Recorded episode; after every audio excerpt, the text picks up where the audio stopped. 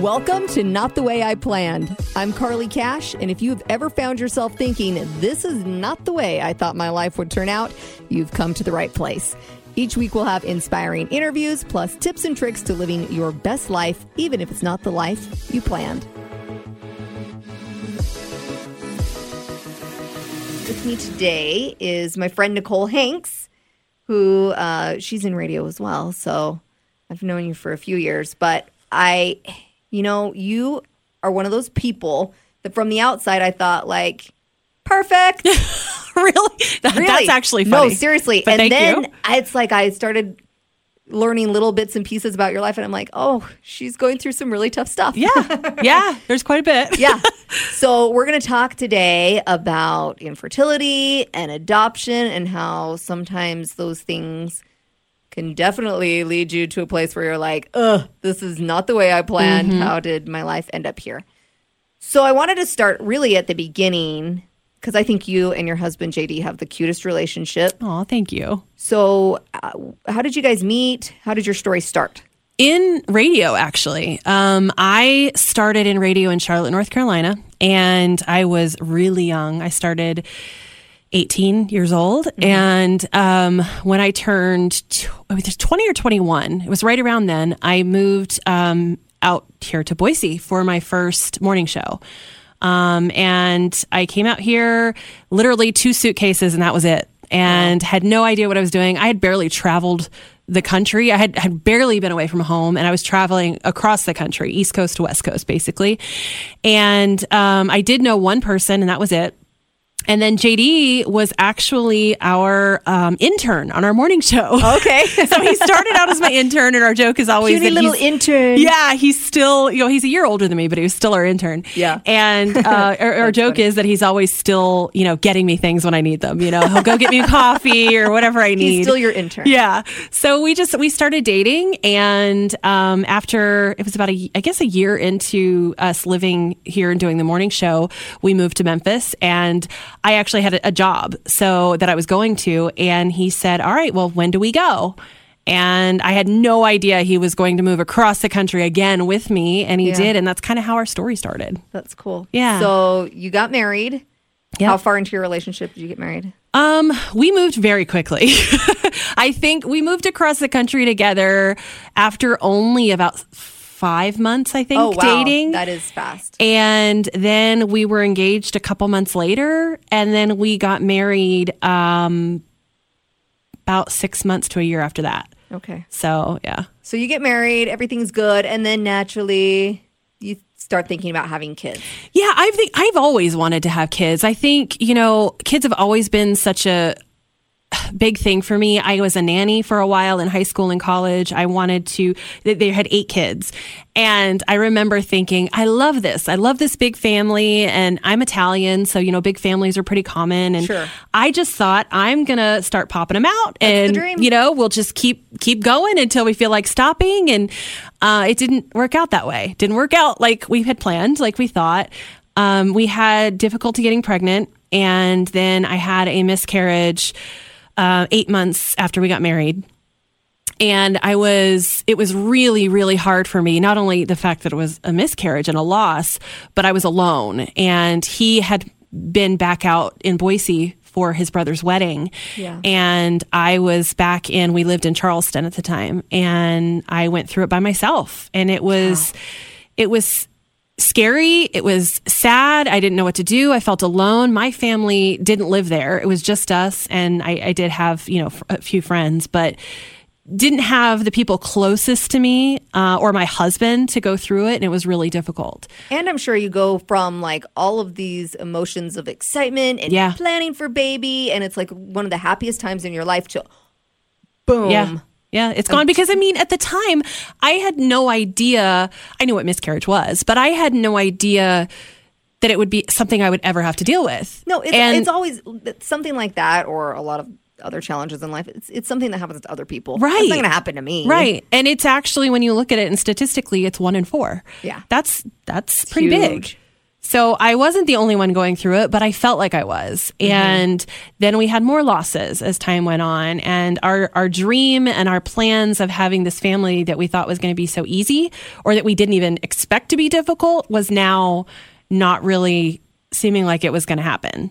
Okay. So we talked about um, other options and what we were what we were going to do. Were we just going to keep trying? And we decided we were going to keep trying. We were never going to just stop. And even now, all these years later, we still have been trying. And you would, I mean, typically you, you'd get pregnant. You just couldn't hold on to the baby. Right. Yep. Exactly. And sometimes it would be so early on that, you know, most people wouldn't even know that they have a loss because they're just not using, um, you know, a, pee on a stick test yet. Right. so they just don't know. Where when you're planning it and you're so obsessed with it happening, you're doing it as early, like even before you really would be able to see anything. Um, so we talked about adoption, and it was something that I felt very drawn to, and I thought this was a great way to grow our family. And I am one that it doesn't really matter if you know my children are biologically related to me, genetically, anything like that. Is they're they're my kids. It was a little harder for JD. He he didn't really understand it. He had never had anyone in his family um, adopt before. Where so it was had very, had that in your family a little bit. I did, but I also didn't really. I didn't really care. I just yeah. wanted my family. I think that is very different for different people, and I don't think there's a right or a wrong there. Like I'm sure JD felt to some extent like, well, I wish I felt exactly like you do. And a lot of it was fear. It was the fear of, am I going to love this child that's not genetically related to me? Sure. And I think that's okay. Like yeah, it may feel yeah. wrong, but that's that's a normal thought process. Absolutely. And I wasn't pushing it. I mean, we we talked about it and he and I have, you know, he's my best friend. We talk about everything and we're very being in radio, we communicate very well. We communicate yeah. a lot and that's that's why we work so well. And we talked about it and we went to an event actually um, in Myrtle Beach. We went to this thing for a week. It was a weekend event, mm-hmm. and there was a booth set up, a vendor at one of the, the locations that was on adoption. And we had just been talking about it. So he actually was the one who grabbed the pamphlet. And I thought, okay, well, I'm not going to say anything. Like, let him kind of figure this out and ask questions. And by the time the weekend was over, he wanted to pursue it and he wanted to kind of move forward and see what the options were.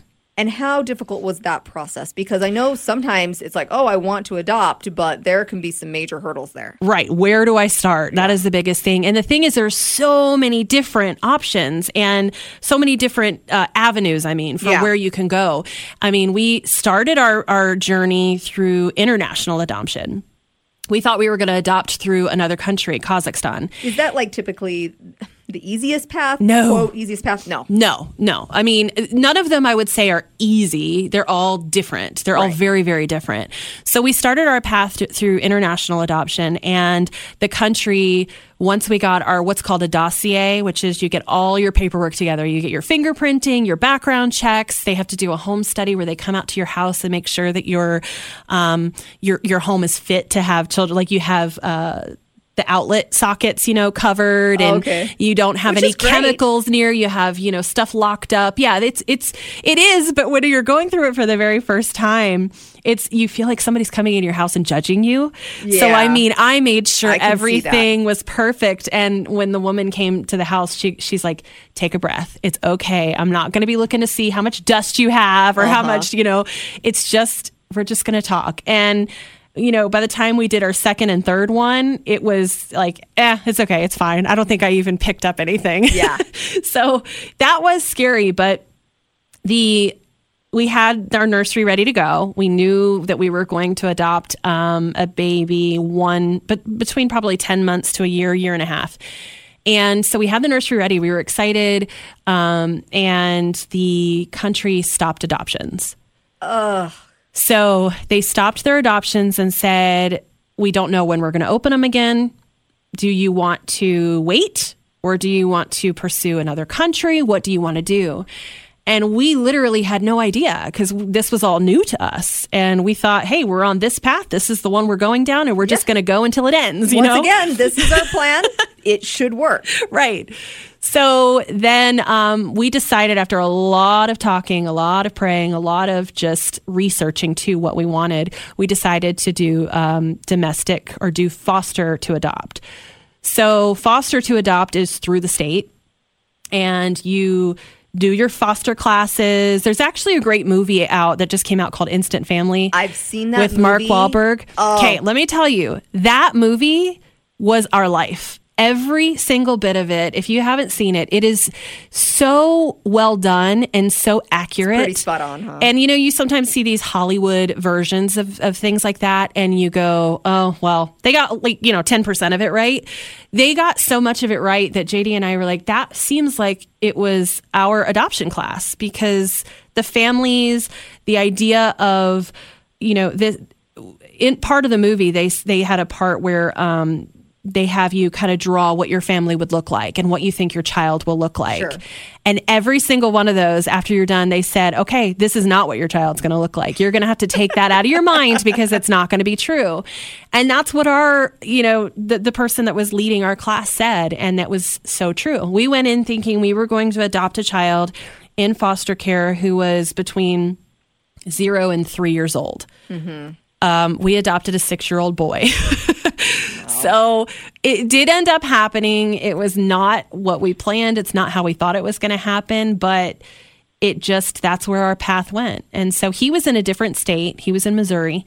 And we had to travel to see him, tra- you know, travel to meet him and spend time with him. And then we we brought him home. He came home on his sixth birthday. So at that point, was he your foster child or you adopted him? So when you do foster to adopt, the adoption happens after a certain amount of time. So they you you would basically have him in your home and he came into our home and was there from June of uh, 2010 and then we did our finalization in March of 2011. So he was he was in there almost almost a year before the finalization, which means that's when the official adoption happens. But the intention to adopt is there from Yep. the very beginning. Yes, yeah. Okay. Yeah. And you know, in that movie, I remember Mark Wahlberg and and his wife in the movie. It was like, again, yeah, yeah, you're telling me that it's going to look very different than what we think, Uh-huh. but trust me, we've got this figured out. It's Right. going to be totally fine. Right. Did you experience some of that? Those thoughts? Yes, a, Yeah. a thousand percent. We thought, wow, you know, he's taken to us so well. He was mm-hmm. calling us mom and dad pretty much from the beginning. We were having such a great time. He had an incredible personality. We, you know, everything was just so so great, so perfect. And they kept saying, "This is the honeymoon phase. This is, you know, it, it's going to get hard." And we kind of like the movie. We're like, "I don't think so. I think we just got a really easy, you know, here. Yeah. um, and that was not the case at all. We started to experience within the first few months, we started to experience a lot of difficulty, a lot of struggles. And, you know, there it, it's to be expected because these kids are in foster care. And for him specifically, he had been in foster care from the time he was almost two. So for four years of his life, all he really remembers is being bounced around. He had birth siblings who were um, placed in different homes. So he knew them, he played with them, he saw them, he knew they were his siblings, but they were in other homes. Yeah, definitely not a typical sibling Not a, interaction no. at all. And then he would put a lot of the blame on himself because the reason they weren't in the same home was because his behavior was so bad Mm-hmm. that they couldn't be in the same home. And so there was a lot of guilt put on this child that never should have been there. yeah. Um, and he was experience, exposed to a lot of things that he never should have, a lot of neglect and a lot of really horrible things during the time when it's the most uh, important for development. And he, because of that, now has lifelong struggles that we've dealt with. But I wouldn't change a thing. I wouldn't change a thing. I believe him, you know, 100% he was supposed to be our child and we were supposed to be the ones to help him through this. Did they give you any warning like, hey, this child has been through XYZ and it may look like this? These are some of the things that you may encounter. They did, but so much of it is up in the air. Like they give you diagnoses, you know, they give you, they say reactive attachment disorder. That's a huge one that you'll hear, especially for kids in foster care. They have a hard time attaching.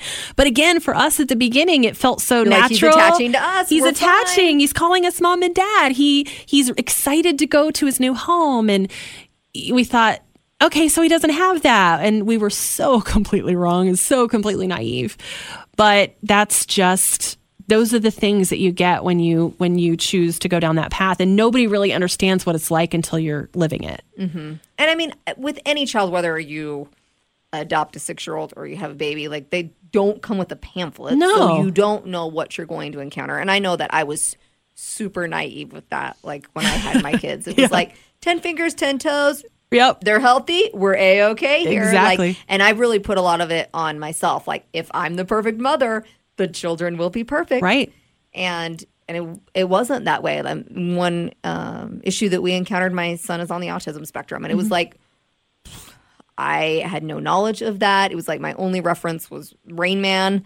I had I had no idea what that looked like, and I never thought that that would be something that well we would any diagnoses Any diagnosis, especially diagnosis. that there's so many different um different ways they could look you know It's what I'm saying? spectrum. especially exactly. So you never know or even a diagnosis like reactive attachment disorder or he also has odd oppositional defiance disorder. Right. it could be on the lower end of things. It could be extreme. You just don't know what you're going to get. So what did yours look like? Like how bad did it get, or what were some of the struggles that you went through specifically? So I would say between six and 10 years old, it was typical stuff that you would see with kids. It would be, you know, temper tantrums, maybe a little bit longer, a little bit older than he should have had, but still, because of his past, we kind of would chalk that up to that's what it is. And you don't know, like being a first time mom, you're like, is this normal for this Um, Right, age, right. or Yeah, we not? started our parenting journey at six years old. You know, Yeah. that's what that's what we tried to focus. Like we didn't have zero to six.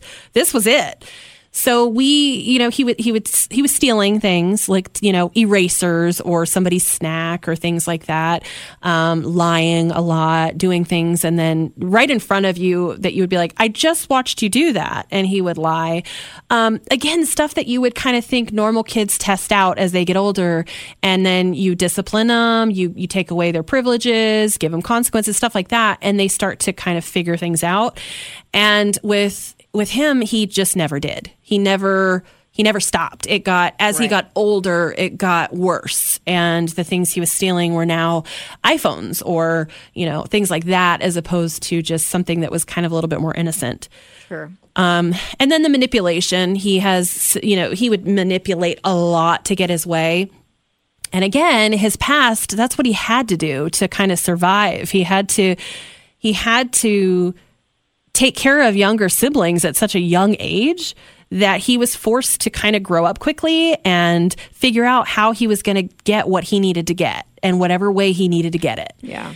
And it's sad. It's horrible to think about because who wants to think about that about their kid? Yeah, they had to go through things like that at Yeah. four or five years old. That I never experienced even Yeah. in my 30 plus years of life. Well, and I firmly believe like there is no such thing as a bad child.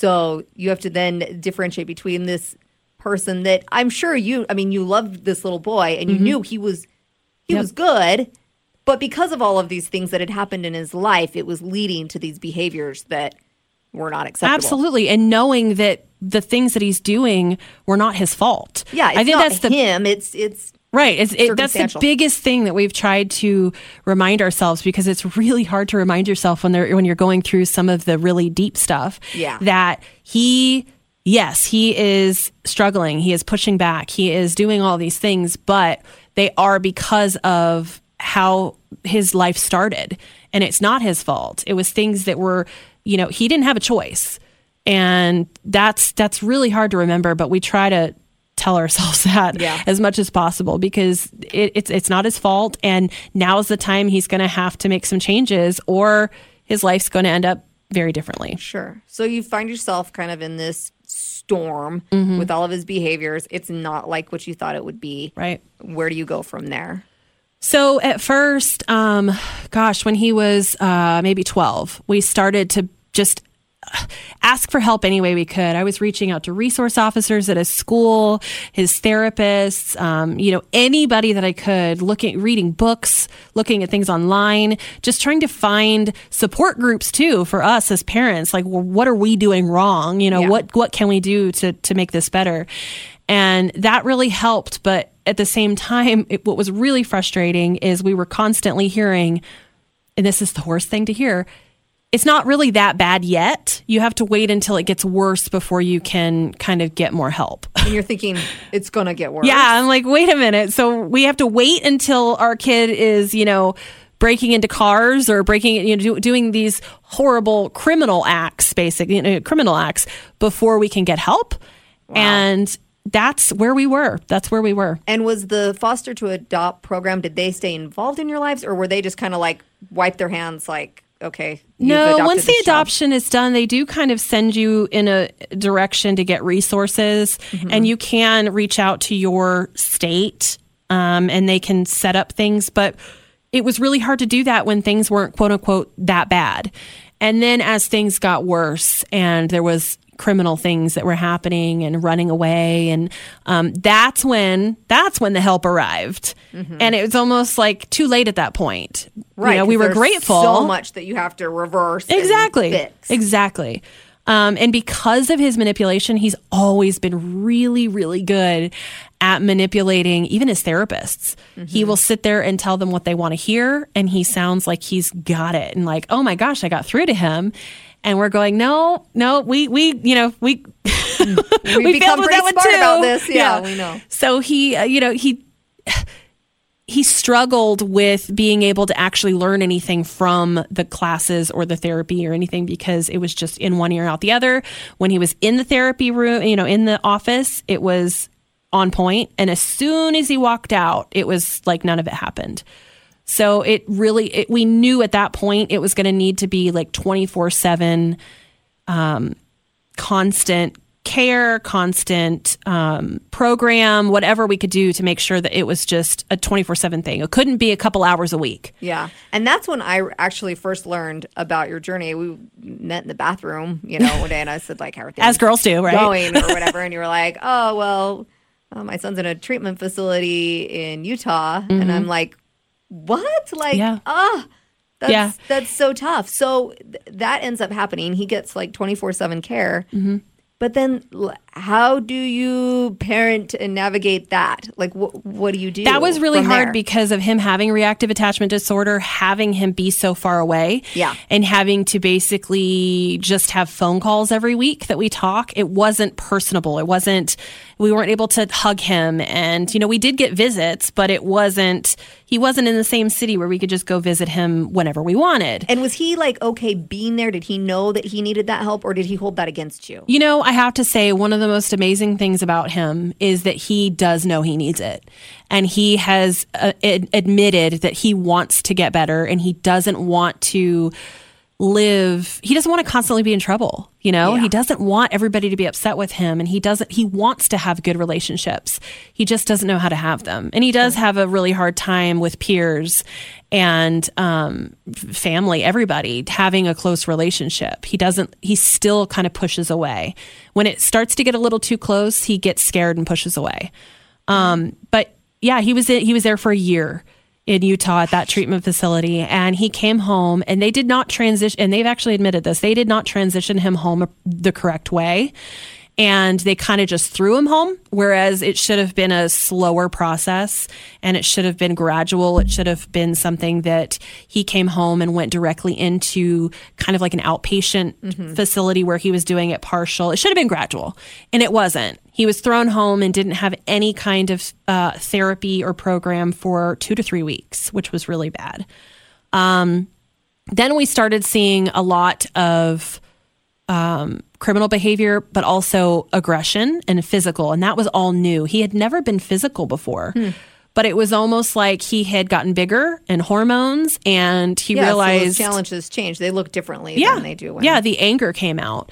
And so when the physical stuff happened, there was just no way. I mean, we also have a three year old son at home and, you know, a, a dog and a little dog, and he was becoming physical and aggress- aggressive. And we had to make calls that we didn't want to. We, we had to call police for help. And nobody ever wants to do that. And I actually remember when I was younger that a friend of mine, um, her mom had talked about how she had to call the police on her son, which was my friend's brother. Yeah. And I thought, how could you do that? You know, I was very judgmental. You know, even as a kid, I was very like, how could you? I could never, I would never, Because you've never been on that other side of things. call the police on my child. Right. That's just horrible. Why would you do, you know, all these things? But we had no other choice. We had no other option. And they told us, um, police and our treatment team said, until these things are documented, we can't go further with the kind of plan that he would need, Mm-hmm. the treatment plan. So we had to, every single time something happened, we had to make those calls that were just killing me as a really hard to mother. I do think, you know, one thing that I've learned in my life is that police can play a really critical role too in like calming a situation Mm-hmm. down. It's not always like this um I don't know, like bad it doesn't have to be this bad event in your life. No. Um I ended up and this embarrasses me to no end. But through my divorce, uh, when my husband started dating another woman, we ended up in this situation where like I literally lost it. And it Uh-huh. was like, this woman is not going to be around our children. Yeah. And it escalated to the point where police were called. And I was like, uh, no way. Like, this does not happen in Right. my life. Like, this cannot happen. But the officers were so incredible in like calming me down, Mm-hmm. reassuring me, like, your emotions are normal and they're intense and it's, but it's, it's okay. Like, think things through. Don't Right. do anything stupid. Right, right.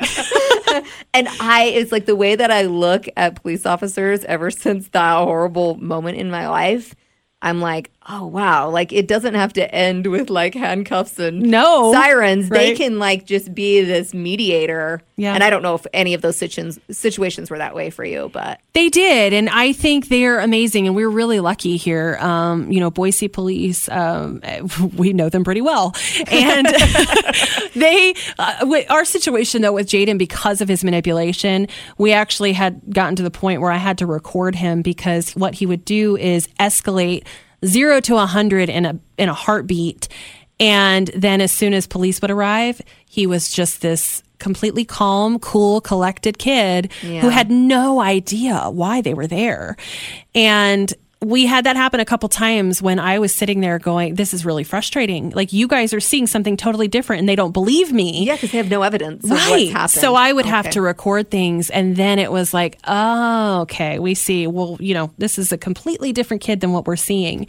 And they ended up setting something in place with, um, with children's mental health where they actually have a situation now or a um, plan where if they come out, then he, um, they know that they're going to see a different version than what we see.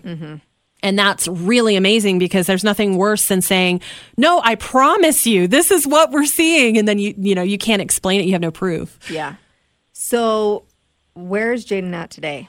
How are things looking? So he came home for um he was home for uh from August until January. So he came from home from the facility in Utah in August. And we did lots and lots and lots of therapy, lots and lots and lots of like classes, um, anger management kind of things. He had quite a few hours a week of of group therapy, family therapy, and individual therapy. And are those therapies, if you don't mind me asking, are, have you found like, are you, does your insurance cover them or? So the nice thing is, is when you um, adopt through the state. So when you do foster to adopt, and you adopt a child who has been in foster care, they are on Medicaid until uh, through eighteen. So Right. all of his anything he's ever needed is covered. Which is awesome because For- one thought that crossed my mind, even when you told me he was at this treatment facility in Utah, I'm like, wow, the emotional impact of that and then the financial impact of that has got to be so huge. So it does cover like his doctor visits and therapy and things like that, but treatment facilities, um, they do not. So inpatient, which is what his his was, it does not cover it. So you actually have to go through this in, this process that is super long and grueling and like stressful to try and get the coverage through because Medicaid doesn't pay it. It has to go through a different department, and it's uh, it's super confusing. But we were very, very, very lucky that it was covered for him to go there. So then when he came home, um, he actually had to go to juvenile detention. And we said that because of how physical he was being, and with our other son, um, and how he was being towards us, and starting to accuse us of hurting him, we said that he couldn't he couldn't come home until they had something in place that was going to protect all of us. Sure. And we actually found this ranch in Utah. It's in a very, very, very small, um, it's called Kush- Kusharam, I think. Kusharam. I always call it Kusharam, but that's wrong. And it's a ranch that works with kids who have been adopted, who have reactive attachment disorder, who have extreme behavioral issues. And I reached out to them, and it was almost like I got very emotional and started crying because everything that this guy was saying they help with was what we needed help with. Right. And where he was before was great, don't get me wrong, but it was more of a um, hospital type facility. This is more of a hands on, out in the field. If you don't want to do something and you want to mouth off or you want to get physical, you're going to go shovel poop in the stables. Mm-hmm. And for him, that is more impactful than saying, you don't get to go on a ski trip you're going to go sit in your room and read a book because to him that was that was that was wonderful He would rather he would love to sit by himself because he doesn't like being social so he would love to sit by himself in his room and read a book i don't care if i miss out on going to ski go ski Yeah. so there he was never care- anything that He's going to care if he has to shovel poop, though. Absolutely. if he has to be physical out in a field somewhere and dig a ditch, oh, Yeah. that's gonna that's gonna impact him. And we've seen he's been there since um, January, the end of January, and we've already seen him make really big strides. And he is the the consequences they are putting in place are ones that are making an impact on him. Where's your brain right now, like in seeing? Because he's okay. So he, what is he? Fourteen now. He'll be 15 in June, so yeah, he's 14. So he's fourteen, almost fifteen. I mean, getting close in a few short years where he's going to reach adulthood. Right. Where is your brain right now as to what does that look like, or what? I mean, do you? I don't know. Where's your brain with all of that? It is really scary because, you know, on one hand, you, you don't want to say, I'm glad it's happening now, but I am glad it's happening now instead of at 17, because then we'd be so close to him being 18. And I feel like we would lose the ability to be able to do what we're doing now and get him help Mm-hmm. because at that point he'd be 18 close to 18 he can do whatever he wants he can say i'm not going to do it and we wouldn't really have you know as much of a handle on it as we do now whereas at this age there is still time and we keep being reassured by the place where he is now we keep being reassured that he is still able to come back from this. We are able to reach him. We feel confident in the fact that we can make these changes that he will have a successful life. And I I do feel very comfortable with that uh, too because he is almost 15, but again, we've still got a few years, you know. and you've even got years well beyond eighteen, in a sense. I mean, where I hope so. I mean, I think you do in a sense, just Yeah. because we as people continue to progress and Yeah. grow. And it, even with myself, I feel like I I didn't really get things figured out till I was about thirty. So Yeah. you know, I think that you have plenty of time. But I love that you have that hope. I love that through all of these struggles, like I can tell that love is still there. There is no doubt. I know I said early on when we were talking that, you know, having a child who's not biologically yours, there is no doubt in our minds, both JD and I, that he is meant to be our son. He is our son. Absolutely. And, you know, we even tell him in therapy everything that he's doing, all these things, it is not going to push us away. We are always going to be here. He is our son, no matter what. That's pretty stinking cool. So you mentioned earlier you have two children that are adopted. Your son Cooper, who is was he three, four?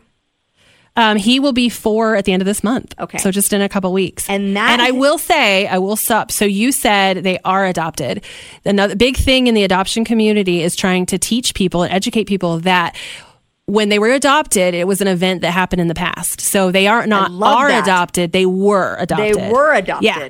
That's, so that's so important to share with people Yep. because we don't know. Like the public Right. doesn't know if you haven't been part of that Right. community or you haven't gone through that And. I don't get offended by it at all. I do know some other adoptive moms who get really offended, and I don't because they're not going to know unless you teach them. How many No. times in since we've been talking about this are things that I said we had no idea. We didn't know about for sure. People adoption. don't mean anything by it. They're just naive. So No. it's that education piece. Yeah. So I when mean, you say, "Oh, that you know, their son is adopted," is incorrect. He was adopted. Right. He is their son. now he's their son. He's, Yeah. he is their son. Like no differentiating. And the same with when you say we had very early on when, so our second son, like you said, we adopted him through um, from birth. We actually had a family friend who uh, was very young and she knew that we had adopted our oldest and that we were actually wanting to do it again and she had just found out like literally had just taken a test and found out she was pregnant called us and asked us if we would adopt Wow. and we said absolutely she moved from the east coast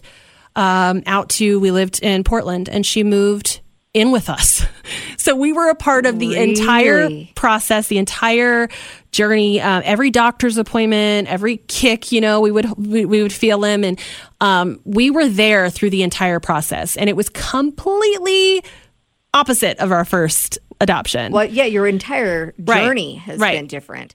And do you, completely different do you think the key piece has been getting Cooper from day one and not having all of the yeah. juggle through foster yeah. Homes? he and- didn't he's only ever known love. He has only ever known um, us. And he's only ever seen just calm and happy. And he's never had to feel scared or um, take care of himself any of that. So he he is just the happiest kid the easiest kid. And i always say too i i think god said you you know i put you through enough with the first one that your second one is going to be easy peasy. so he he is, but um, but another part of the vocabulary that I want to make sure people know about is that when people say, and it happened a lot when when our youngest was born, is well, how you know, do you know a lot about his real mom? Oh, And that is incorrect because I am his real mom. exactly. so the the the term is usually biological mom or birth mom, because and they did that component of it. That's where Absolutely. it stopped. Right. And, you know, she is still um, a part of our so it's an open adoption we know her she knows us she we send pictures she sees him grow up and things like that but she got to choose where the line was and she doesn't really want to be a part of his life she just wants to kind of make sure he's okay Yes. I do think the, the open adoption that we have in our society now is amazing. And Yeah. I don't know what, you know, all of your thoughts are on that, but my ex-husband is adopted him and his twin brother. was adopted I've really got to learn this. Thank you. You will now. Catch me every single time. they were adopted and they have just always had that curiosity piece Yeah. about finding like where did we come from Yeah. biologically? yeah and they've never been able to get any answers. So I think just having, I think that people are naturally curious. Mm-hmm. So uh, I mean, I, although I can see some complications if there was maybe maybe sometimes when there's too much involvement that, that gets really complicated and messy, but uh, you know. From an outsider's point of view, Yeah. it seems nice that they can at least kind of know, I like, think- this is where I biologically came from. I think it is so important. I think if there, you know, in this day and age, if there's any medical issues, it's nice to know that ahead of time. Know, um, you know, family history, things like that. Um, with our first being foster to adopt, that wasn't an option because you know his birth parents' rights were terminated. So there was no way there, they were going to be able to be a part of his life. Now, on the other side of things, I have a lot of information that I got to to write down and keep. So I have birth families' names. I have information so that when he's older, if he ever wants to know, he can. I have reached out to the family who adopted um, his birth siblings, and we connect and we talk to each other so that we know that when those kids are old enough, if they want to connect, they can. Um, you know, and for Cooper, he's going to be four we were very happy that it was going to be open and that she was going to and open just means that we know who each other are and that we're going to you know keep in touch and that you know we know exactly where she stands with things we actually might have a situation coming up very soon where we might have a surrogate so that will be a, another another Totally different experience. Totally Yeah. different. And you know, we keep saying like our children, it's funny. JD actually said our family grows in the most untraditional way and I love it. You know, this is just the way that that we are and it's not scary anymore. You know, now we kind of figure, you know, we could do whatever and it's it's not as scary. But um it is very important, I think, to kind of to, to be open to the fact of allowing those birth family members to be involved as long as it doesn't cross any lines Sure. and not to be afraid because I was afraid of this early on. Um, and I'm not anymore, is not to be afraid to allow them to be in the child's life because they are always going to be a birth parent. They are always going to be something that you are not. But at the same time, and I get emotional when I think about it, at the same time, I am something to my son that they will never be. Absolutely. So I can totally relate to that from a very different perspective. But like when my ex husband started dating this woman who's he's been dating her for about a year, it was all those emotions of like, she's so different than me, and she is going to bring all these things into their life that I can't bring. Yeah. And it was so scary. Yeah. It was so scary. But I finally got to a place, just like you did, where it was like, you know what?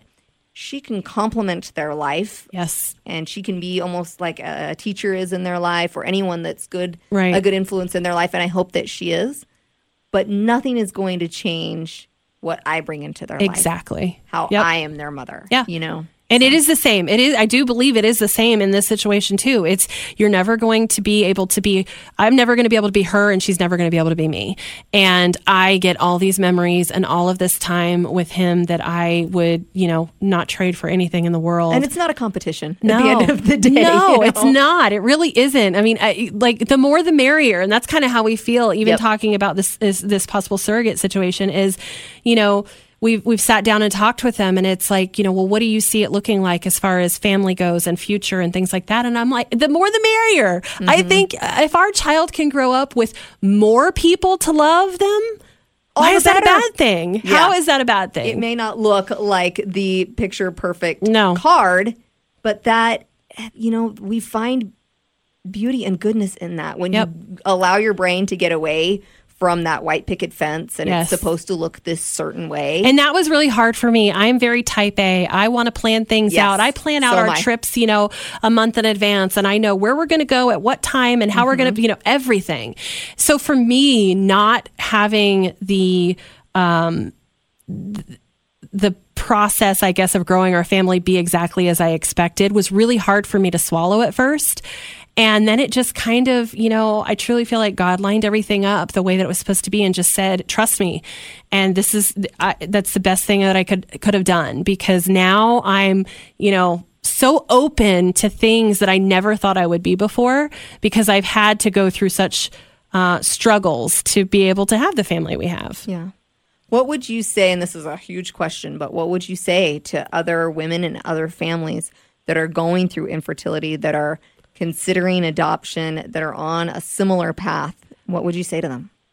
The number one thing that I see or that I hear people ask me is, um, or that I hear people say is, I don't think I can love a child that that I don't carry myself, that I don't, you know, have in my womb and birth out myself, and that isn't part, you know, my my husband or my, myself, and that is so far from the truth. I just want everybody to know who's even considered it that I promise you, there is no chance whatsoever. You will feel like this this child is yours because that is something that people go into it. I know it was my husband's fear that I don't think I can love that child, and you absolutely will. And what would you say to because one thing that I feel a little bit bad about our conversation is we kind of shed some a lot of negative light on some things that you went through with your son Jaden and that Yeah, yeah. option as far as adoption.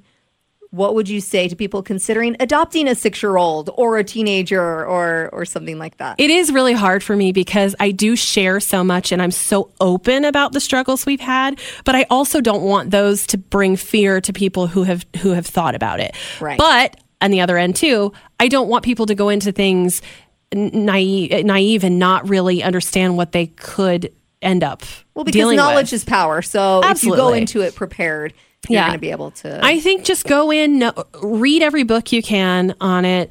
Talk to other families, talk to people who've been through it. Make sure you have resources lined up ahead of time. And, you know, as children are older, teenagers, like you said, or even, you know, our son was five when we first started visiting and doing thing, you know, vi- doing visits, and he came home at six. The, as you get older, the longer they've been in foster care, you are going to have more struggles. They are going to have a lot more issues with, um, you know, attaching or just pushing you away because it doesn't feel normal to them. You know, sh- things that feel good shouldn't feel good because of whatever they've been through in their past. So I would just say make sure you have all those resources and you can do it. I don't want people to shy away or be I don't scared either of it. because I'm like these are kids that need homes. They need families to love and them. we made it through. You know, yes, it wasn't easy. It was probably the hardest thing we've ever done in our life, but it was also the most rewarding. And it's also, we're still going through it, and I still wouldn't change a thing. Yeah. And that's how this crazy life goes with Yeah. all of these challenges. It's like when you're in the thick of it, you think like, I'm never going to see the end. I'm never going to see the end. I'm never going to get through this. And almost every single time Mm-hmm. you walk away like, I'm so much stronger. We are so much better. We have gained so much knowledge and can connect in a way with other people that we could have never done and just surround yourself with people that you that, that can help you through it. Because i'm telling you going through something like this especially with my husband people are like i don't know how you guys you know went through Have it. I'm telling you it makes it makes you stronger because there's nothing you can you can either fail or you can push through and get through it. And that's what we that's what you have to do. Yeah. we well, did. Nicole, I think you are an incredible wife and mother, and Thank you are such an inspiration to me about just taking something that went not the way you planned and making it into something incredibly beautiful. So, thank you thank so you much. Love you. Thank you for joining this edition of Not the Way I Planned. If you liked what you heard, you can find more at notthewayIplanned.com as well as Not the Way I Planned on Instagram, Facebook, and YouTube.